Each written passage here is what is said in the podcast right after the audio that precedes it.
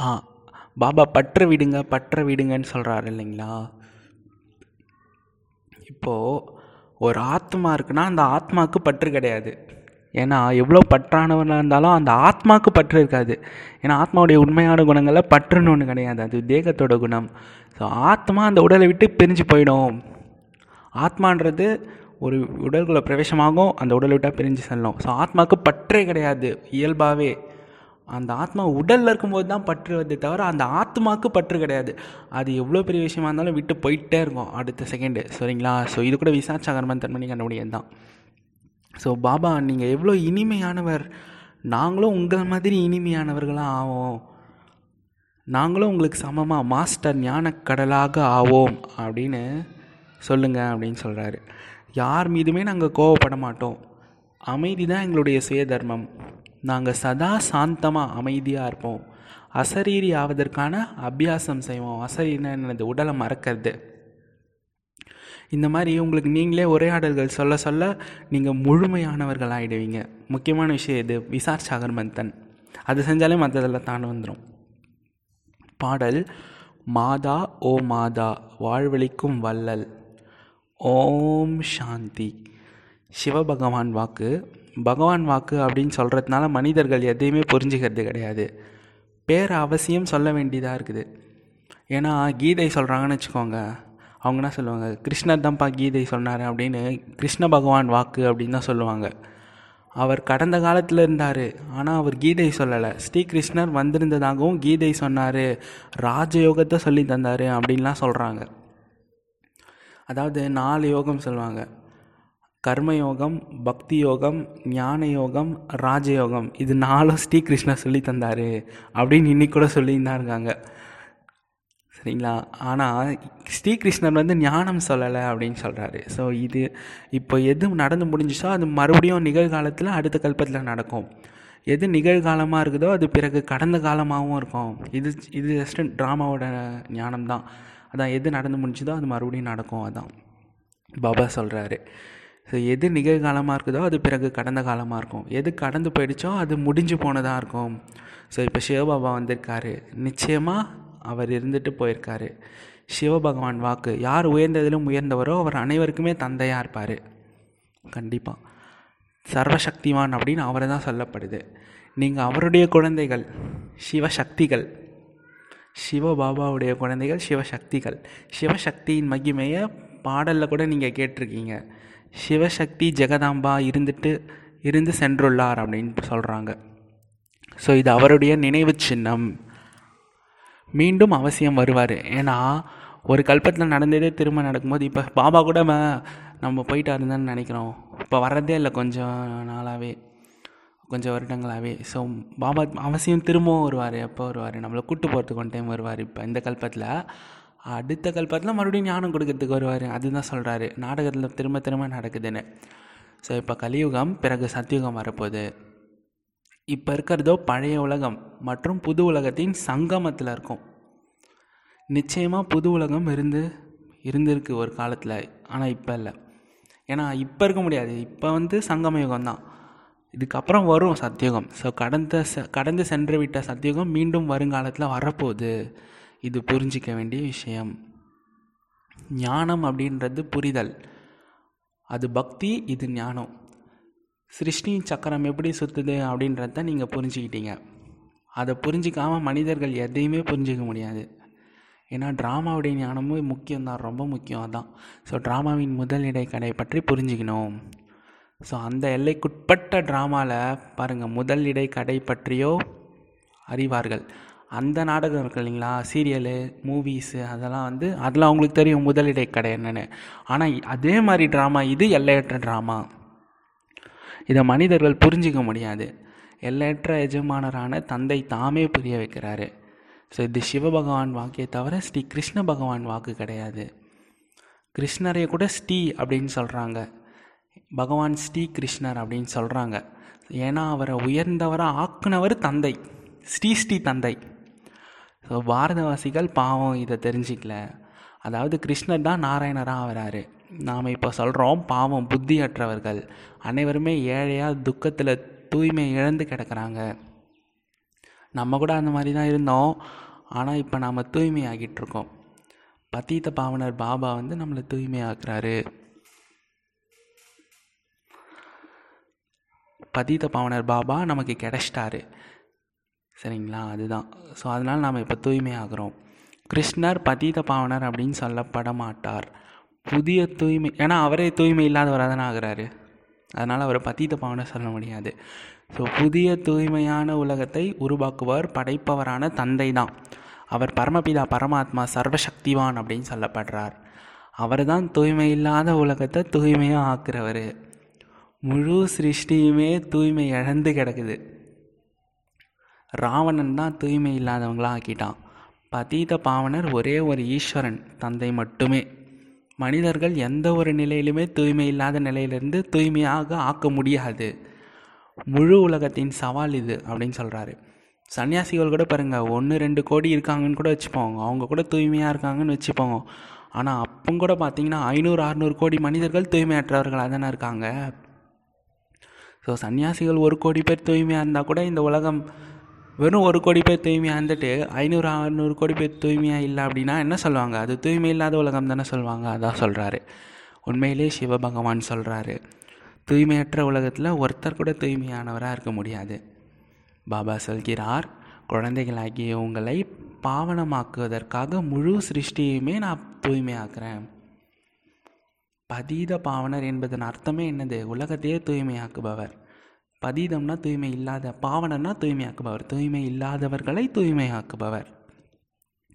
சிவபாபா தானே சொல்கிறாரு நான் தூய்மையற்ற நிலையிலிருந்து தூய்மையாக்குறேன். நீங்கள் தான் தூய்மையான உலகத்தின் எஜமானராக ஆகணும். புது உலகத்தில் இருக்கிறது தான் ஆதிசநாதன தேவி தேவதா தர்மம். இதை கூட யாருமே தெரிஞ்சிக்கல. சிவபாபாவையும் யாரும் தெரிஞ்சிக்கல. கேளுங்க நிராகார பரமபிதா பரமாத்மாவுடைய ஜெயந்தி கூட நீங்கள் கொண்டாடுறீங்களே. அவர் எப்போ வந்தார்? நிராகாரர்னு சொல்கிறீங்களே அவர் எப்படி இருப்பார்? நிராகாரரோட சரீரத்தில் தானே வருவார் கண்டிப்பாக அப்போ தானே அவர் வந்து கர்மம் செய்ய முடியும் அதாவது ஞானம் கொடுக்க முடியும். ஸோ ஆத்மா சரீரம் இல்லாமல் எந்த கர்மமும் செய்ய முடியாது. பரமாத்மா வந்து நிச்சயமாக உயர்ந்தவரை ஆக்குவதற்கான காரியத்தை தான் செய்வார் கண்டிப்பாக ஸோ முழு உலகத்தையுமே தூய்மையாக்குவது ஒரே ஒருத்தரோட கையில் இருக்குது. மனிதர்களோ துக்கமாக துக்கத்தில் இருக்காங்க. பக்தர்கள் பகவானை அழைக்கிறாங்க. அப்படின்னா நிச்சயமாக பகவான் ஒருவர் தான் ஒருவர் கண்டிப்பாக இருப்பார் தானே அப்படின்னு கேட்குறாரு பக்தர்கள் நிறைய பேர் இருப்பாங்க. சிவபகவான் சொல்கிறார் நான் சிவபகவான் குழந்தைகளாகிய உங்களுக்கு ராஜயோகம் மற்றும் சிருஷ்டி சக்கரத்தின் ஞானத்தை புரிய வைக்கிறேன். அதாவது இப்போ ஆத்மாக்களாகிய உங்களுக்கு சிருஷ்டி சக்கரத்துடைய ஞானத்தை கொடுக்குறேன். எப்படி தந்தையாகிய எனக்கு சிருஷ்டி சக்கரத்தின் ஞானம் என்கிட்ட எனக்கு தெரிஞ்சிருக்குதோ அதை கற்று தர்றதுக்கு தான் நானே வரேன். சிருஷ்டி சக்கரத்தை அவசியமாக நீங்கள் சுற்றணும் சிருஷ்டி சக்கரத்தை சுற்றுறதுனா என்ன? ரொம்ப ஈஸி சிருஷ்டி சக்கரத்தை சுற்றுறது தான் அந்த நாலு யுகங்கள் இருக்குது இல்லைங்களா? அந்த நாலு யுகத்துலேயும் நான் இருந்தேன் அப்படின்னு மனசாலே நினைக்கிறது தான் சிருஷ்டி சக்கரத்தை சுற்றுறது சத்தியுகத்தில் தேவதையாக முதல்ல ஆத்மா பரந்தாமத்தில் ஆத்மாவாக இருந்தேன். ஒளிப்புள்ளி ஜஸ்ட்டு ஒளிப்புள்ளி அவ்வளோதான் அதுவும் எப்பயுமே அழிவற்ற ஒரு ஒளிப்புள்ளி. உடல் கூட அங்கே எடுக்கலை. அப்புறம் சத்தியுகத்தில் தேவதைங்கிற நடிப்பு திரேதாயுகத்தில் சத்திரியர்கள் அப்படின்ற நடிப்பு துவாபர கலியுகத்தில் பூஜாரியாக இருந்தேன் பூஜைக்குரியவர்களாக இருந்த நாம பூஜாரி ஆயிட்டோம். அப்புறம் ச சங்கம யுகத்தில் இப்போ இருக்க சங்கம யுகம் இப்போ பிராமணர் ஆயிருக்கோம் இல்லைங்களா? அதனால தான் நம்மளை பாபாவே சூஸ் பண்ணியிருக்காரு. நம்மளும் பாபாவை சூஸ் பண்ணோம் பாபாவும் நம்மளை சூஸ் பண்ணார். அப்புறம் இப்போ சங்கம யுகத்தில் பிராமணராக இருக்கோம் பிராமணராக இருந்து சம்பூர்ண நிலை அடையும் போது பரிஸ்தா. பாபா நேற்று சொன்னார் பாருங்கள் ஞான பரிகள் ஆயிடுவீங்க அப்படின்னு. பரினா பரிஸ்தா. இன்னொன்று பரி அப்படின்னா குதிரை அப்படின்னு சொல்லுவாங்க. அதாவது ஏஞ்சல். ஏஞ்சல் ஹார்ஸ் அப்படின்னு நீங்கள் கூகுளில் தட்டி பார்த்தீங்கன்னா வரும். அதாவது ஒரு வெள்ளை கலர் குதிரை ரக்கெல்லாம் வச்சுருக்கோம். அது ஏஞ்சல் ஹார்ஸு. அதான் ஏஞ்சல்னால் அது ரியலாக கிடையாது. அது ஏஞ்சல்ஸ்க்கு அதுக்கு ஒரு எடுத்துக்காட்டாக சொல்கிறாங்க அதான். ஸோ மறுபடியும் நான் பரந்தாமத்துக்கு போகிறேன் இந்த நினைவாலே சுற்றுறதுக்கு பேர் தான் சிருஷ்டி சக்கரத்தை சுற்றுறது ஸோ எப்படி தந்தையாகிய எனக்கு சிருஷ்டி சக்கரத்தின் ஞானம் இருக்குதோ அதை சொல்லிக் கொடுக்கறதுக்கு நான் வரேன்.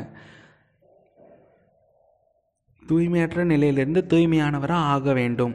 யாரோ ஒருத்தர் நிமித்தமாக இருக்கார் இல்லையா? ஐந்து விகாரங்களிலிருந்து விடுபடுவதற்காக நான் வருகிறேன். விடு விடுவிப்பதற்காக. நம்மளை நம்மளை விடுவிக்கிறதுக்கு தான் பாபாவே வராரு. சரிங்களா? அதுதான் சொல்கிறாரு பாபாவும் நெக்ஸ்ட்டு ஐந்து விகாரங்கள்லேருந்து விடுவிப்பதற்காக பாபா வராரு. நான் சிவன். இப்போ இந்த சரீரத்தில் அமர்ந்திருக்கிறேன். நீங்கள் சொல்லுவீங்க நான் ஆத்மா இந்த சரீரத்தில் அமர்ந்துள்ளேன். எனது சரீரத்திற்கு இன்ன பெயர் வச்சுருக்காங்க அப்படின்னு சொல்லுவாங்க. சிவபாபா சொல்கிறாரு எனக்கு நிராகாரியான எந்த சரீரமும் எனக்கு கிடையாது. எனக்கு சூக்ஷம சரீரம் கூட கிடையாதுன்னு சொல்கிறார் பாபா. பரமாத்மாவே எனது பெயர் சிவன். நான் பரமபிதா பரமாத்மா நட்சத்திரம் போல் இருக்கேன். எனக்கு சிவன் அப்படின்ற ஒரே ஒரு பேர் தான். நீங்கள் தான் சாலிகிராம்கள். ஆனால் உங்கள் பேர் எண்பத்தி நாலு பிறவிகளில் மாறிக்கிட்டே இருக்குது. ஆமாம் நமக்கு எண்பத்தி நாலு பேர் வரும் ஒரு கல்பத்தில். எனக்கும் ஒரே ஒரு பேர் தான் நான் புனர்ஜென்மம் எடுக்கிறது இல்லை அதாவது பிறப்பிறப்பு சக்கரத்தில் வர்றது கிடையாது. கீதையில் யார் பேரை போட்டிருக்காங்களோ அவர் அவர் கூட பாருங்கள் முழுமையாக எண்பத்தி நாலு பிறவி எடுக்கிறாரு கிருஷ்ணர். கிருஷ்ணர் கீதை சொன்னார் அப்படின்லாம் கிடையாது. இது மிகவுமே புரிந்து கொள்வதற்கான விஷயம். மனிதர்களின் கையில் எதுவும் கிடையாது. என்னெல்லாம் செய்கிறாரோ அதெல்லாம் பரமபிதா தான் செய்கிறாரு பரமபிதா பரமாத்மா. மனிதர்களுக்கு சாந்தி சுகம் கொடுக்குது அப்படின்றது பாபாவுடைய வேலை. எப்பவுமே ஒரு தந்தைக்கு மட்டுமே மகிமை செய்யணும். வேறு யாருக்கும் மகிமை அப்படின்றதே கிடையாது. ஏன் லக்ஷ்மி நாராயணருக்கு கூட மகிமை கிடையாது. ஏன்னா ராஜ்யம் செய்கிறாங்க ராஜ்யம் சைட்டு போனதால் தான் நினைக்கிறோம் ஓ இவங்க சொர்க்கத்தின் எஜமானராக இருந்தாங்க போல் அப்படின்னு புரிஞ்சுக்கிறோம். அதிசயத்தை பாருங்கள் அது ஜட சித்திரம் ஆனால் இங்கே உங்களுக்கு நீங்களாம் சைத்தன்யமாகவே இருக்கீங்க. நீங்கள் எல்லாருமே லக்ஷ்மி நாராயணர் தான் உயிரோட்டமாக இருக்கீங்க. அப்படின்னு சொல்கிறாரு உங்களுக்கு பாபா சொல்லி கொடுத்துன்னு இருக்காரு. சிவபகவான் சொல்கிறார் நீங்கள் ராஜாவுக்கெல்லாம் மேலான ராஜாவாக பூஜைக்குரியவர்களாக ஆகுறீங்க பிறகு பூஜாரி ஆகுறீங்க. பூஜைக்குரிய லக்ஷ்மி நாராயணர் தான் பிறகு தாங்களாகவே பூஜாரி ஆயிடுறாங்க. அதனால் யார் கடந்த காலத்தில் இருந்துட்டு போனாங்களோ அவங்களுக்கு பிறகு மறுபடியும் கோவில் கட்டி பூஜை ஆரம்பிக்கிறீங்க. இப்போ துவாபர யுக ஆரம்பிக்கும் போது நமக்கு ஏன் முதல்ல பாபாவுடைய நினைவு வருது அப்படின்னா அவர் தானே அதுக்கு முன்னாடி சத்தி திரேதாயகம் சத்தியுகத்தை விடுங்க அதுக்கு முன்னாடி சங்கம் யுகம் சரிங்களா? அதுக்கு முன் கல்பத்தில். அப்போ அவர் தானே நமக்கு சுகம் ஆஸ்தி வழங்கிட்டு போனார். ஸோ அந்த ஆஸ்தி முடிஞ்சு போயிட்டோடனே நம்ம தேடுறோம். ஐயோ யாரோ ஒருத்தவங்க நமக்கு வந்து சுகம் சாந்தியோட ஆஸ்தியெல்லாம் கொடுத்தாங்களே அப்படின்னு சொல்லிட்டு அப்போ தான் நினைவு வருது தந்தையோட நினைவு. அப்போ தான் கல்லை வச்சு வழிபட ஆரம்பிக்கிறோம். ஸோ இதை உறுதிப்படுத்தி சொல்லணும். ஈஸ்வரன் தாமே பூஜைக்குரியவர் தாமே பூஜாரி ஆகிறார் அப்படின்றது கிடையாது. அவர் எப்போவுமே பூஜைக்குரியவர் தான் மனிதர்கள் இதையும் அறிஞ்சிக்கலை. அதாவது பரமாத்மா நான் எங்கே வசிக்கிறேன்? அப்படின்னு என்னுடைய குழந்தைகளாகிய சாலை கிராமங்களும் கூட நாம் எங்கே வசிப்பவர்கள் அப்படின்னு தெரிஞ்சுக்காமல் இருக்காங்க. ஆத்மாக்களுக்கும் பரமாத்மாவுக்கும் ஒரே ஒரு வீடு தான் அந்த வீடு எதுனா பரந்தாமம். பரந்தாமம் எங்கே இருக்குதுன்னா இந்த பூமி இருக்கு இல்லைங்களா? இது எப்படி இந்த பூமியே இந்த யூனிவர்ஸே எப்படி வந்து லிமிட்லெஸ்ஸாக இருக்குது? கண்ணுக்கு என்ன தோற வரைக்கும் எல்லா இடத்துலையுமே இடம் இருக்கும். அதே மாதிரி மேலே பார்த்தீங்கன்னா சூக்ஷமாதனம்னு ஒன்று இருக்குது. அதுவும் ஒரு ஒளி உலகம். அதுக்கு மேலே பரந்தாமம் ஃபுல்லாக செம்பொன் நிறமான கலர் தான் ஆரஞ்சு கலர் தான் அந்த இடமே ஃபுல்லாகவே அங்கே தான் ஆத்மாக்கள் புளி புளி புளி புளியாக இருப்பாங்க. சைத்தன்யமாக இருப்பாங்க. அங்கே தான் பாபாவும் இருக்கார் நம்மளும் இருக்கோம். இப்போ அவர் அங்கே இருக்கார் நாம் இங்கே இருக்கோம். அவ்வளோதான் வித்தியாசம்.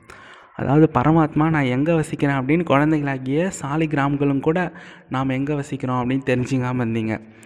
ஆத்மாக்களுக்கும் பரந்தாம் பரமாத்மாவுக்கும் ஒரே வீடு தான் அதுதான் பரந்தாமம் பரலோகம் பிரம்மலோகம் பிரம்ம மகா தத்துவம் சாந்தி தாமம் நிர்வாண தாமம். நிறைய பேர் வந்து சொல்கிறாங்க ஸோ அது இனிமையான வீடு ஸ்வீட் சைலன்ஸ் ஹோம் சொல்லுவாங்க. வெறும்னே இனிமையான தந்தை வீடு என சொல்ல மாட்டார்கள். இப்போ நீங்கள் தெரிஞ்சிருக்கீங்க நிர்வாண தாமம் தான் நமது வீடு. அங்கே நம்முடைய அப்பா இருக்கார். வீட்டை மட்டும் நினைவு செய்யறதுனால பிரம்மத்துடன் யோகா அப்படின்னு ஆயிரும். அதனால் விக்ரமம் விநாசம் ஆகாது பிரம்ம யோகி தத்துவ யோகிகள்லாம் இருக்கலாம். ஆனால் அவங்களுடைய விக்ரமங்கள் எதுவும் விநாசம் ஆகாது ஆம் பாவனையினால் சொற்ப கால சுகம் கிடைக்குது. எவ்வளோ நினைவு செய்கிறீங்களோ அந்த அளவு சாந்தி கிடைக்கும். அதாவது அமைதி கிடைக்கும். ஏன்னா பாபாவே சாந்தியின் கடலாக இருக்கார். நீங்கள் தன் ஆத்மான்னு உணர்ந்து நினைக்கும் போது அது அவருடைய விதை பரமாத்மா விதை இருக்கார் இல்லைங்களா? அவருடைய விதையிலேருந்து நம்மளுடைய விதைக்கு அமைதி சக்தி வர்றது நல்லாவே தெரியும். ஸோ பாவனையினால் சொற்ப கால சுகம்தான் கிடைக்குது. எவ்வளோ நினைவு செய்கிறாங்களோ அவ்வளோ சாந்தி கிடைக்கும். ஆமாம் நமக்கு அதை வச்சு கண்டுபிடிக்கலாம். அமைதியாக இருந்தாங்கனாலே நல்லா யோகா பண்ணுறாங்கன்னு அர்த்தம். அப்படின்னு எங்கள் சென்டர் சிஸ்டரே சொன்னாங்க. யாராவது அமைதியாக இருக்காங்க அப்படின்னா அவங்கக்கிட்ட போயிட்டு இல்லாத விஷயம் அடுத்தவங்கள பற்றி விஷயம்லாம் போய் சொல்லி பாருங்களேன் அவங்க என்ன பண்ணுறாங்கன்னு அப்படின்னு சொ சொன்னாங்க. ஏன்னா அவங்க என்ன திரும்ப பண்ணுவாங்க? நல்லா யோகா பண்ணுறவங்க அமைதியில் இருக்கவங்க கிட்ட போய் அமைதி நீங்கள் இருக்கீங்க. உங்ககிட்ட வந்து ஒருத்தவங்க சொல்கிறாங்க அப்படின்னா அவங்க இது எதுக்கு நமக்கு தேவையில்லாத விஷயம்? அப்படின்னு அழகாக கம்முன்னு போயிடுவாங்களாம் ஸோ அவங்களுடைய யோகம் சன்னியாசிகளுடைய யோகம் தவறானது. நீங்கள் ஒரு தந்தையை மட்டும் நினைவு பண்ணணும். பாபா சொல்கிறாரு என்னை நினைவு செய்கிறது மூலமாக உங்களுடைய விக்ரமங்கள் எல்லாமே வினாசமாயிரும் பாருங்கள் செம ஆஃபரு செஞ்ச தப்புலேருந்து எஸ்கேப் ஆகிறதுக்கான ஒரே ஃபார்முலா இதுதான் தன் ஆத்மானு உணர்ந்து தந்தையை நினைவு செய்யணும். முதல்ல தன் ஆத்மானு உணர்ந்து நினைவு செய்யணும். உணர்றதுக்கு ஒரு அஞ்சு ஆறு நிமிஷம் பத்து நிமிஷம் கூட ஆகட்டும். அதுக்கப்புறம் நீங்கள் நினைக்கும் போது தான் அவருடைய விதையிலேருந்து நம்மளுடைய விதைக்கு அந்த எனர்ஜி இறங்குறது தெரியும். என்னை நினைவு செய்தது மூலமாக உங்களுடைய விக்கிரமங்கள் விநாசமாகும். கிருஷ்ணர்லாம் இது மாதிரி சொல்ல மாட்டார். அவரோ வைகுண்டத்தின் எஜமானர். அவர் அசரீரியாகி சிவபாபாவை நினைவு செய்யுங்கள் அல்லது என்னை கூட நினைவு பண்ணுங்க இல்லை பாபாவையாச்சும் நினைவு பண்ணுங்க அப்படின்னு கிருஷ்ணர் சொல்ல மாட்டார். அனைத்தும் கீதையை சரி செய்வதன் ஆதாரத்தில் தான் இருக்குது. கீதை குறை கீதையில் நிறைய குறையா குறை இருக்குது ஏன்னா மனிதர்கள் எழுதுனால அதனால் பகவானுடைய மகிமை மறைஞ்சு போச்சு. ஈஸ்வரனுக்கு எந்த ஒரு பெயர் வடிவமும் கிடையாது அப்படின்னு சொல்லிட்டாங்க. ஆனால் இப்போ பெயர் வடிவம் காலமும் ஆத்மாவுக்கு இருக்குது. ஆத்மாவின் பெயர் ஆத்மா. பாருங்க ஆத் பேர் வடிவனே இல்லாமல் சொல்கிறாங்க ஆனால் பேரோட சொல்கிறாங்க ஈஸ்வரன்னு. ஸோ அவரும் பரமபிதா பரமாத்மா. பரம அப்படின்னா சுப்ரீம் மிக மிக மேலானவர். உயர்ந்தவரிலும் உயர்ந்தவர். அவர் பிறப்பிறப்பு சக்கரத்தில் வரமாட்டார். அவதாரம் எடுக்கிறாரு. ட்ராமாவில் யாருக்கு பாட்டு இருக்கோ அவங்களுக்குள்ள பிரவேசம் ஆகிறாரு அவருடைய பேரை பிரம்மான்னு வைக்கிறாரு. பிரம்மா என்ற பெயர் ஒருபோதும் மாற முடியாது. பிரம்மாவின் மூலம்தான் ஸ்தாபனை செய்கிறாரு ஆகவே அவர் ஸ்ரீகிருஷ்ணருடைய சரீரத்தில் வரமாட்டார். அவர் வேறொருவரின் உடலில் வராரு. ஒரு வயோதிகர் உடலில் வந்தார். அவர் பேர் தான் பிரம்மா. மனிதர்கள் கேட் கேட்குறாங்க வேறு யாருடைய உடலில் ஏன் வர்றதில்ல அப்படின்னு கேட்குறாங்க அட அவரும் யாருடைய உடலில் அவர் அவரும் யாருடைய உடலில் வருவார்? அவர் வர்றதே ஞானம் கொடுக்கறதுக்கு மட்டும்தான். நாளுக்கு நாள் மனிதர்கள் புரிஞ்சிக்கிட்டே போவாங்க. உங்களுக்கு வளர்ச்சி அடைஞ்சிக்கிட்டே இருக்கும். மனநிலை மிக நன்றாக இருக்கணும். எப்படி ட்ராமாவுடைய நடிகர்களுக்கு தெரிஞ்சிருக்குது? நம்ம வீட்டிலேருந்து மேடைக்கு தானே நடிப்பு நடிக்கிறதுக்காக வரோம். அதே மாதிரி நான் ஆத்மா இந்த சரீரம் அப்படின்ற ஆடையை எடுத்துக்கொண்டு பார்த்து நடிக்கிறேன் அப்படின்னு புரிஞ்சுக்கணும். பிறகு திரும்பி செல்லணும்.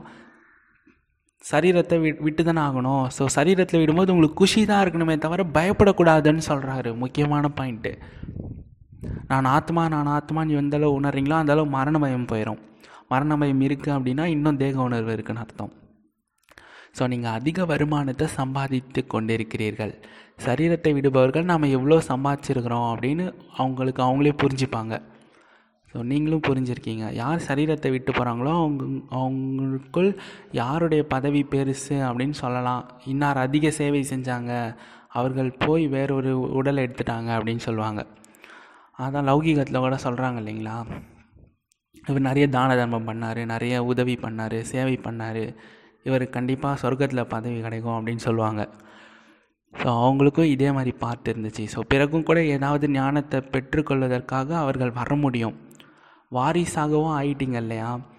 யாரோட கணக்கு வழக்கு முடிக்கணுமோ அதை முடித்து வைக்கிறது வைக்கிறதுக்கு போயிட்டாங்க அப்படின்னு நினச்சிக்கோங்க. சரீரத்தை விட்டாங்க அப்படின்னா கணக்கு வழக்கு முடிக்கிறதுக்கு போயிட்டாங்க. ஆத்மாவுக்குள்ளும் ஞானத்தின் சமஸ்காரம் இருக்குது. சமஸ்காரங்கள் ஆத்மாவில் தான் இருக்குது. அது மறையவே மறையாது. எங்காவது நல்ல சேவை செய்து கொண்டிருப்பார்கள். ஞானத்தின் சமஸ்காரத்தை எடுத்துகிட்டு போயிட்டு பாபா சொல்லியிருக்காரு ஞானமுள்ள ஆத்மாக்கள் சரீரம் விடுறாங்க அப்படின்னா அவங்க சேவைக்காக கூட இந்த இடத்துலேருந்து அந்த ஞானம் ஞானத்தை தன்னுடைய சமஸ்காரத்தில் நிரப்பிக்கிட்டு போய் இன்னொரு இடத்துல ஞானமழை பொழிவாங்க. ஸோ அதான் சொல்கிறாரு ஞானத்தின் சமஸ்காரத்தை எடுத்து சென்றுள்ளனர் என்றால் போய் ஏதேனும் சேவை தான் செய்வாங்க. அனைவருமே சென்று கொண்டே இருப்பாங்க அப்படின்னு கிடையாது. யோகத்தில் இருக்கிறதுனால ஆயுள் அதிகமாகும். எந்த ஆயுள்? ரெண்டு ஆயுளுமே. யோகத்தில் இருக்கிறதுனால இந்த சரீரமும் ஆரோக்கியமாக இருக்கும். நம்மளுடைய ஆத்மாவுடைய ஆயுளும் அதிகரிக்கும். அப்படின்னா நாடகத்தில் அதிக பாட்டு நடிக்கிறதுக்கான அந்த ஆஸ்தி அது கிடைக்கும் நமக்கு. பாபா நீங்கள் எவ்வளோ இனிமையானவர். நான் கூட உங்களை போல் இனிமையானவராக ஆவேன். நானும் ஞானக்கடலாக ஆவேன் அப்படின்னு சொல்கிறாங்க பாபா சொல்கிறார். உங்களை நீங்களே பாருங்கள் நான் மாஸ்டர் ஞானக்கடலாக ஆயிருக்கேனா? தந்தை தாய் தந்தைக்கு சமமாக மற்றவங்கள மாற்றுறனா அப்படின்னு பாருங்கள் நீங்களும் மாறுங்க மற்றவர்களையும் மாற்றணும் ஸோ யார்கிட்டையாவது கோவப்படாமல் இருக்கிறோமா? அமைதியை தாரணை பண்ணுறோமா சாந்தி நமது சுயதர்மம் தானே? இல்லை சாந்தி அப்படின்ற சுயதர்மத்தில் இருக்கோமா? தன் அசரீரின்னு புரிஞ்சுக்கிறோமா? எனக்குள்ளே எந்த ஒரு விகாரமும் இருக்குதா? இல்லையா? ஏதேனும் விகாரம் இருக்குது அப்படின்னா ஃபெயில் ஆகிட்டீங்க அப்படின்னு அர்த்தம். ஸோ இப்படிலாம் தனக்குத்தானே உரையாடல் செய்யணும். இதுக்கு பேர் தான் விசார் சாகர் மந்தன் அப்படின்னு செல் சொல்லப்படுது. ஸ்ரீமத் படி தன்னை முழுமையாக ஆக்கிக்கொள்ளணும் மற்ற அனைவருமே அசுர வழியினால் முழுமையற்றவர்களாக இருக்காங்க. இன்கம்ப்ளீட்டாக இருக்காங்க. நாமும் கூட எவ்வளோ முழுமையற்றவர்களாக இருந்தோம்.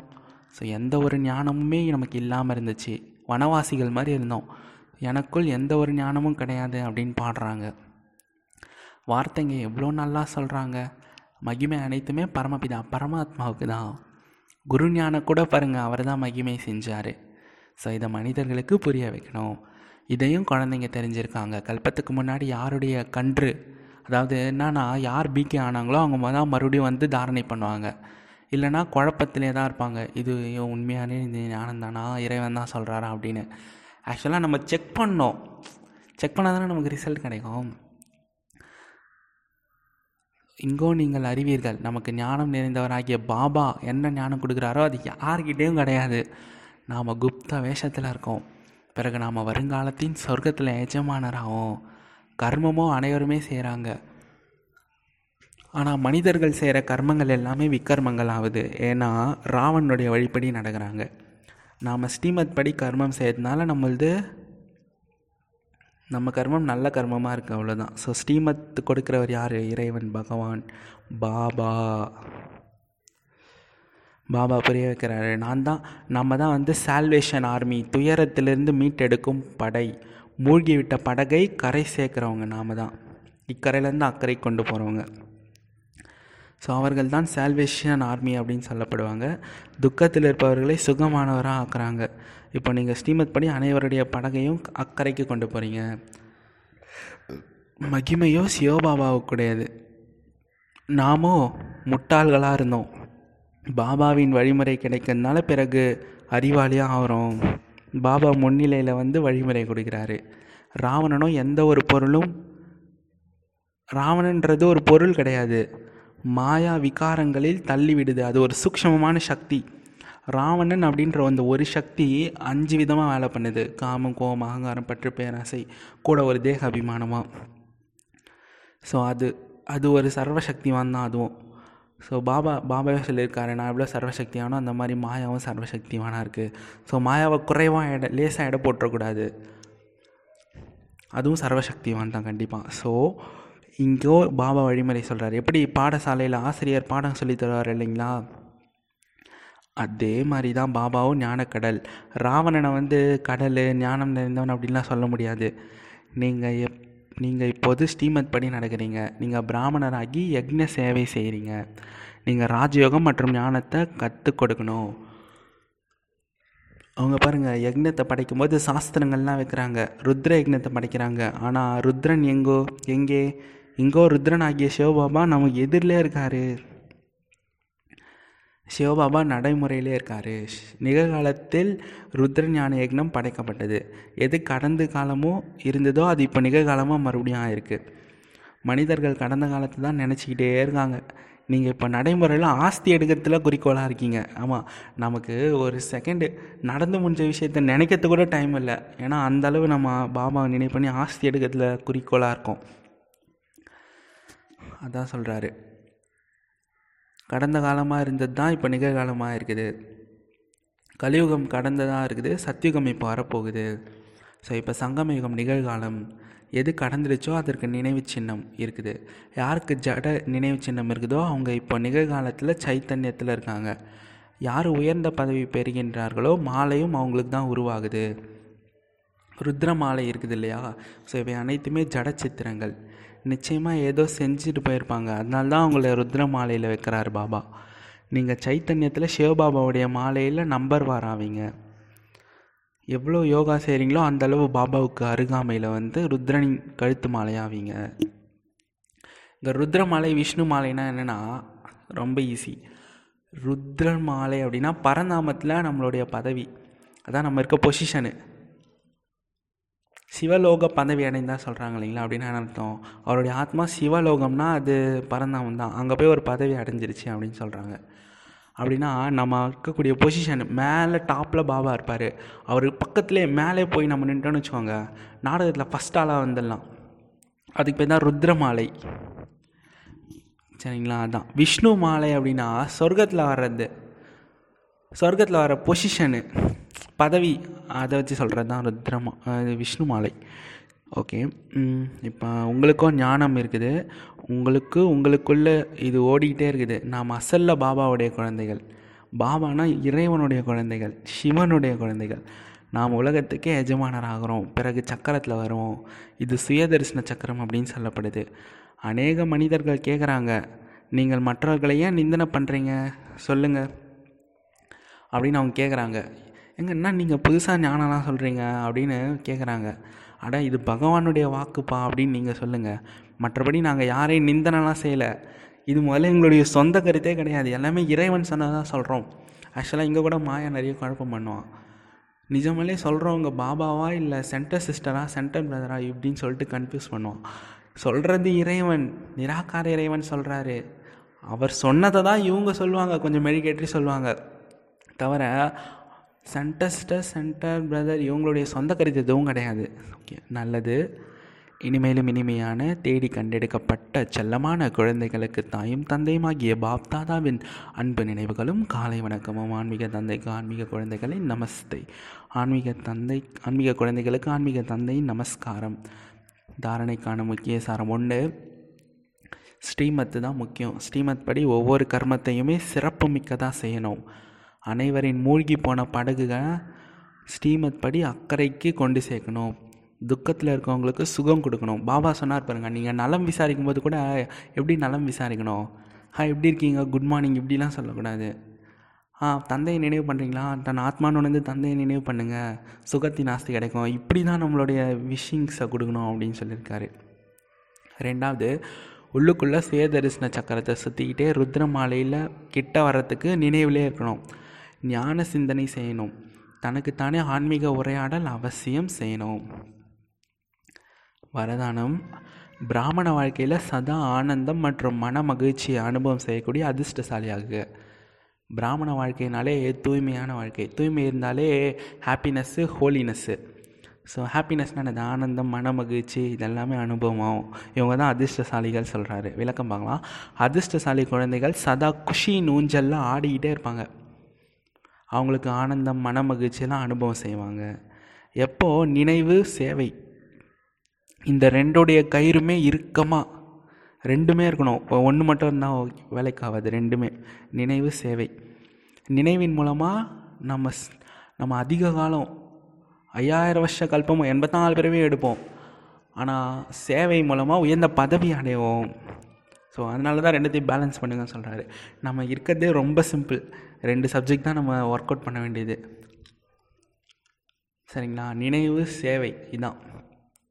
நினைவு சேவையில் ஏதாவது ஒன்று பண்ணிட்டே இருக்கணும் எனி டைமும் ஸோ நினைவு மற்றும் சேவை ரெண்டு கயிறுமே இறுக்கமாக இருந்தால் தான் குஷியின் ஊஞ்சல் ஒரே சமநிலையில் இருக்கும். ஒரு ஊஞ்சல் இருக்குன்னா அந்த கட்டை இருக்கும் இந்த பக்கம் ஒரு கயிறில் கட்டியிருப்பாங்க இந்த சைடு ஒரு கயிறில் கட்டியிருப்பாங்க. இந்த முனை இரு முனைகள்லுமே இரு கயிறு கட்டப்பட்டிருக்கும்.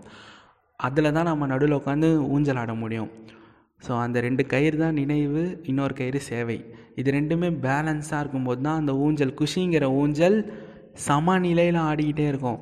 ஒரு கயிறு கொஞ்சம் தளர்ந்துருக்கிறது ஒரு கயிறு கொஞ்சம் ஹைட்டாக இருக்கிறது இப்படி இருந்துச்சுன்னா ஊஞ்சல் ஆடுறவங்க கீழே விழுந்துருவாங்க இல்லையா? அதனால ரெண்டு கயிறுமே உறுதியாகவும் இருக்கணும். லேசாக இருந்துச்சுன்னா நான் அறுத்துட்டு விழுந்துடும் அதே மாதிரி இல்லாமல் உறுதியாக கட்டியிருக்கணும்னு சொல்கிறாரு அப்போ தான் மன மகிழ்ச்சி அனுபவமாகும் ஸோ சர்வசக்திவான் துணை மற்றும் குஷின் ஊஞ்சல் இருக்கும்போது இது மாதிரி அதிர்ஷ்டம் வேறு என்ன தான் இருக்க முடியும்? சர்வசக்திவான் துணை இருக்கார். அதுவும் அவர் உதவி செய்யறதுக்கு ஏங்குறாரு. நம்ம தான் கேட்க மாட்டேங்கிறோம். ஸோ அவர் நம்ம கூடவே வச்சுக்கணும் பாபாவை மற்றும் குஷின் ஊஞ்சல் இது ரெண்டுமே இருக்கும்போது நீங்கள் தான் வெரி லக்கியஸ்ட் பர்சன் இந்த வேர்ல்டு ஸ்லோகன் அனைவர்கிட்டையுமே தயா பாவனை மற்றும் கிருபையின் திருஷ்டி வைப்பவர் தான் மகானாத்மா ஆவார். எல்லாரும் பார்த்தோமே தயை. தயைனா என்ன? கருணையின் பாவனை மற்றும் கிருபை. கிருபைனா அது ஒரு பிளஸ்ஸிங்ஸ்ன்னு தான் சொல்லுவாங்க. அதாவது ஒருத்தவங்களை பார்க்கும்போதே சகோதர ஆத்மான்னு பார்க்கும்போது அந்த கருணை பாவனை வரணும். அப்படி வந்து வர்றவங்க தான் மகான் ஆத்மா அப்படின்னு சொல்கிறார் பாபா. ஓம் சாந்தி. நன்றி பாபா. ஓம் சாந்தி.